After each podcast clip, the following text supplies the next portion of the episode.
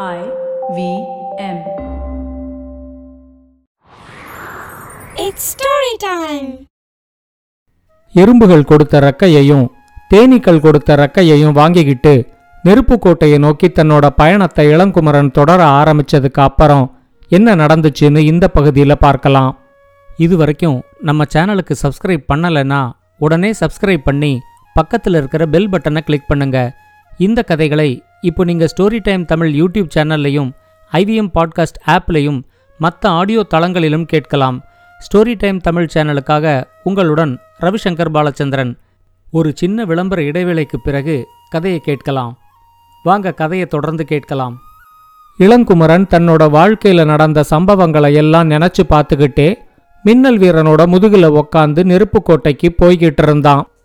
இளம்பருதியும் இளமாறனும் முதல் முயற்சியிலேயே கரடியை பார்த்து பயந்து அரண்மனைக்கு ஓடி வந்தாலும் அவங்க ரெண்டு பேரும் இப்போ தன்னை விட ஒரு நல்ல வாழ்க்கை வாழறதா இளங்குமரனுக்கு தோணிச்சு. தங்கிட்ட வீரம் இருந்தும் விவேகம் இல்லாததுனால தான் கிழவி எச்சரிக்கை செஞ்சும் அதை பொருட்படுத்தாம மொட்டை தலையனுக்கு அடிமையானதை நினைச்சு இளங்குமரன் ரொம்பவே வருத்தப்பட்டான். இதுக்கு மேல தன்னோட வாழ்க்கை எப்படி நகரும்னு அவனால யோசிச்சு பார்க்கவே முடியல.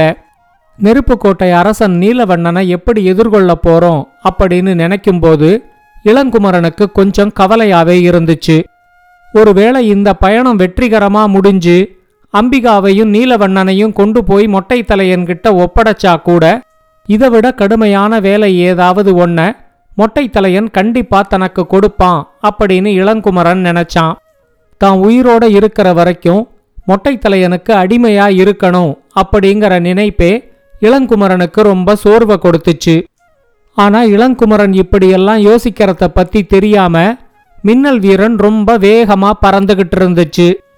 ஒரு நாள் முழுக்க பறந்ததுக்கு அப்புறம் மின்னல் வீரன் இளங்குமரன் பக்கம் திரும்பி, நீ வானத்தையே கூர்ந்து பார்த்துக்கிட்டு வா, ஏதாவது அதிசயம் தெரிஞ்சா எனக்கு சொல்லு அப்படின்னு சொல்லிச்சு.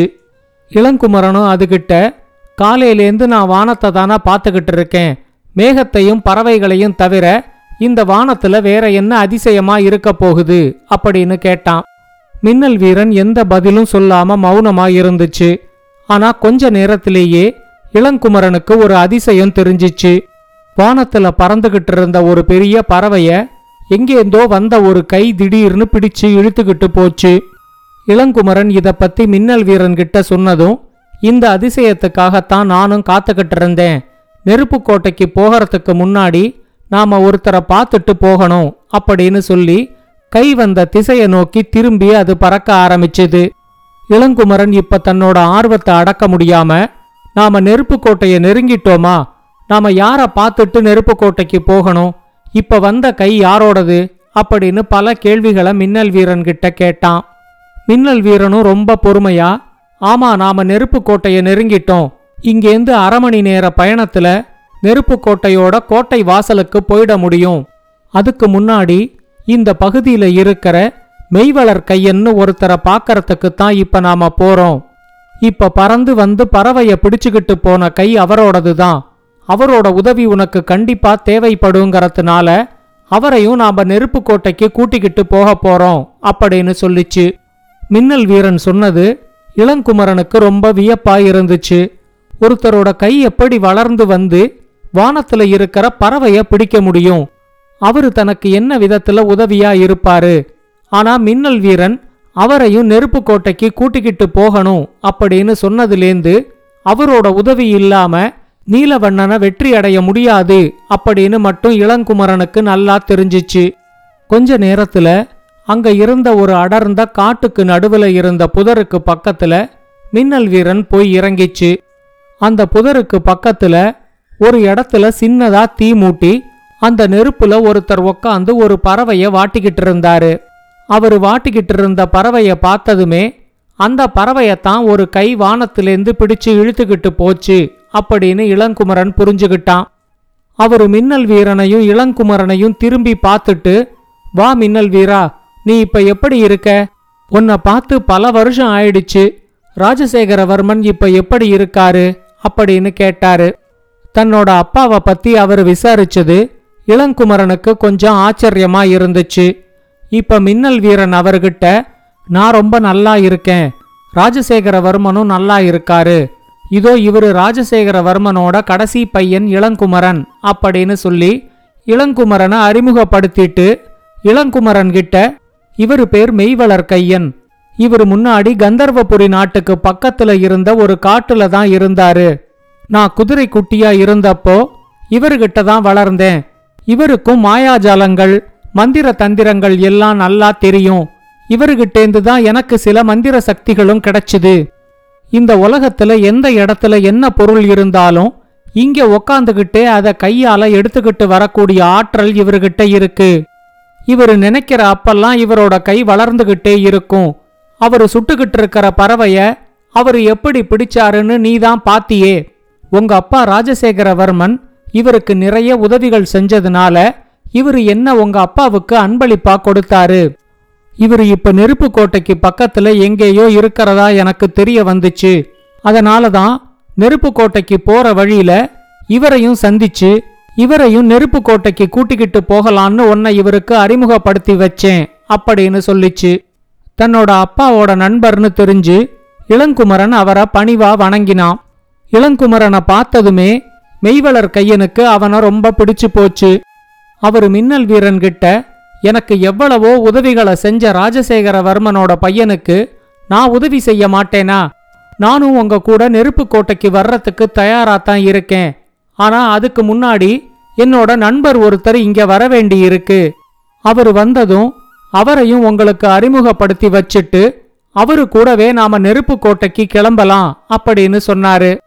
கொஞ்ச நேரத்திலேயே அங்க ஒரு இளைஞன் வந்து சேர்ந்தான். அவனுக்கும் இளங்குமரன் வயசுதான் இருக்கும். ஆனா இளங்குமரன் மாதிரி சாதாரணமான உடையில இல்லாம அரச உடைகளோட இருந்ததை பார்த்ததும் ஏதோ ஒரு நாட்டோட இளவரசன் அப்படின்னு இளங்குமரன் புரிஞ்சுகிட்டான். அங்க வந்த அந்த இளைஞனை மெய்வளர் கையன் மத்தவங்களுக்கு அறிமுகப்படுத்தி வச்சாரு. இந்த பையன் பேரு வீரவடிவேலன், இவன் நெருப்புக்கோட்டை மன்னன் நீலவண்ணனோட ஒரே பையன்.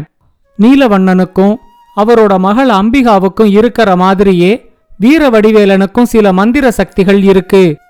ஆனா நீலவண்ணன் தன்னோட மந்திர சக்திகளை தன்னோட சுயநலத்துக்கு பயன்படுத்துற மாதிரி இல்லாம அம்பிகாவும் வீரவடிவேலனும் அதை பொதுமக்களோட நலனுக்கு பயன்படுத்தணும் அப்படின்னு நினைக்கிறாங்க. எங்கிட்ட சில மந்திர சக்திகளை கத்துக்கிறதுக்காக வந்து என்னோட சீடனா கொஞ்ச நாளைக்கு இருந்த அப்புறம் இப்ப வீரவடிவேலன் என்னோட நண்பனா இருக்காரு. நெருப்புக்கோட்டையோட அடுத்த சக்கரவர்த்திங்கிற கர்வம் கொஞ்சம் கூட இல்லாம எல்லாரோடையும் வீரவடிவேலன் ரொம்ப எளிமையா பழகுவாரு அப்படின்னு சொல்லி வீரவடிவேலனை அறிமுகப்படுத்தி வச்சாரு.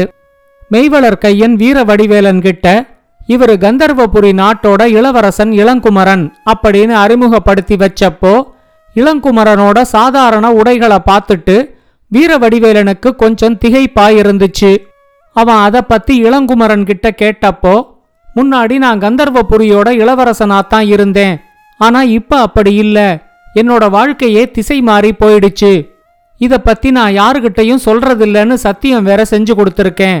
அதனால என்னோட இப்போதைய நிலைமைய பத்தி உங்ககிட்ட என்னால சொல்ல முடியல அப்படின்னு சொன்னான். வீரவடிவேலனும் அதுக்கப்புறம் இளங்குமரனை தோண்டி துருவி கேட்கல.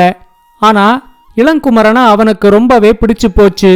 கொஞ்ச நேரத்திலேயே இளங்குமரனும் வீரவடிவேலனும் ரொம்ப நாள் பழகின நண்பர்கள் மாதிரி ஆயிட்டாங்க. இளங்குமரனோட வாழ்க்கையில ஏதோ ஒரு மிகப்பெரிய ரகசியம் புதஞ்சு கிடக்கு அப்படிங்கறத மட்டும் வீரவடிவேலன் நல்லா புரிஞ்சுகிட்டான். மெய்வளர் கையன் அவங்கிட்ட நானும் இளங்குமரனும் ஒரு வேலையா நெருப்பு கோட்டைக்குத்தான் போய்கிட்டு இருக்கோம் அப்படின்னு சொன்னதும் வீரவடிவேலனுக்கு ரொம்ப சந்தோஷமாயிடுச்சு. அவன் மெய்வளர் கையன்கிட்ட நெருப்பு கோட்டையில உங்களுக்கு என்ன வேலை ஆகணும்னு என்கிட்ட சொல்லுங்க, நான் என்னால முடிஞ்ச எல்லா உதவிகளையும் செஞ்சு அதை முடிச்சு தரேன். என்னோட நண்பன் இளங்குமரனுக்காக எந்த உதவியையும் செய்யறதுக்கு நான் தயாராத்தான் இருக்கேன் அப்படின்னு சொன்னான்.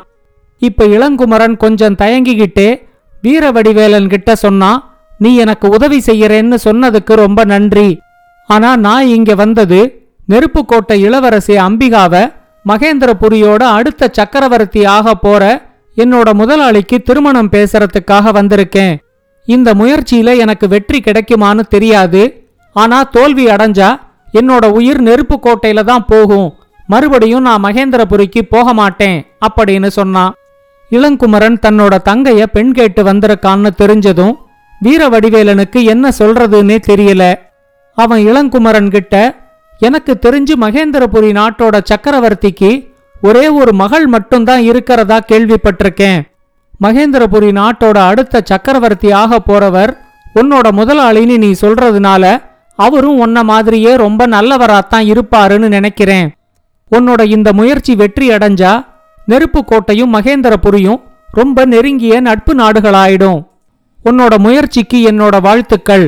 ஆனா நீ நினைக்கிற மாதிரி அது அவ்வளவு சாதாரணமா நடந்துடாது.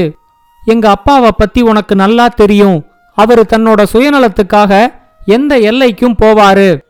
அவரையும் மீறி அம்பிகாவை மகேந்திரபுரி நாட்டோட சக்கரவர்த்திக்கு திருமணம் செஞ்சு வைக்கிறது ரொம்ப கஷ்டமான ஒரு செயல்தான். நான் ஏற்கனவே உனக்கு வாக்கு கொடுத்த மாதிரி என்னால முடிஞ்ச எல்லா உதவிகளையும் உனக்கு கண்டிப்பா செய்யறேன். ஆனா நீயும் நானும் நண்பர்கள்ங்கிறது இங்க யாருக்கும் தெரிய வேண்டாம். அப்படி ஒருவேளை தெரிய வந்துச்சுன்னா என்னோட உதவி உனக்கு கிடைக்க விடாம செஞ்சிடுவாங்க அப்படின்னு சொன்னான். இளங்குமரன் வீர வடிவேலன் செய்ய போற உதவிக்கு அவனுக்கு தன்னோட நன்றிய சொன்னான். ஆனா வீர வடிவேலன் ரொம்ப பணிவோட அதை மறுத்து, நண்பர்களுக்குள்ள நன்றிங்கிற வார்த்தையே கூடாது அப்படின்னு சொன்னது இளங்குமரனுக்கு ரொம்பவே பிடிச்சு போச்சு. மெய்வளர் கையனும், வீர வடிவேலன் சொல்றது சரிதான், நீங்க ரெண்டு பேரும் நண்பர்கள்ங்கிறது வேற யாருக்கும் தெரிய வேண்டாம். முதல்ல வீர வடிவேலன் கிளம்பி நெருப்பு கோட்டைக்கு போகட்டும், கொஞ்ச நேரம் கழிச்சு நாம கிளம்புவோம் அப்படின்னு சொன்னாரு. வீர வடிவேலன் கிளம்பி போன கொஞ்ச நேரம் கழிச்சு மெய்வளர் கையனும் இளங்குமரனும் நெருப்பு கோட்டைக்கு நடந்தே போக ஆரம்பிச்சாங்க. அவங்க கூடவே மின்னல் வீரனும் ஒரு தொத்தல் குதிரையா மாறி நடந்து வந்துகிட்டு இருந்துச்சு. இந்த கதையோட தொடர்ச்சியை அடுத்த பகுதியில் கேட்கலாம். இந்த கதையை பற்றின உங்களோட கருத்துக்களை ஸ்டோரி டைம் தமிழ் யூடியூப் சேனல்லையும் பாட்காஸ்ட்லையும் பின்னூட்டத்தில் கமெண்ட்ஸாக பதிவு பண்ணுங்க. இது மாதிரி பல பாட்காஸ்டுகளை கேட்க ஐவிஎம் பாட்காஸ்ட் டாட் காம் இணையதளத்துக்கு வாங்க, இல்லை ஐவிஎம் பாட்காஸ்ட் ஆப்பை டவுன்லோட் பண்ணுங்கள்.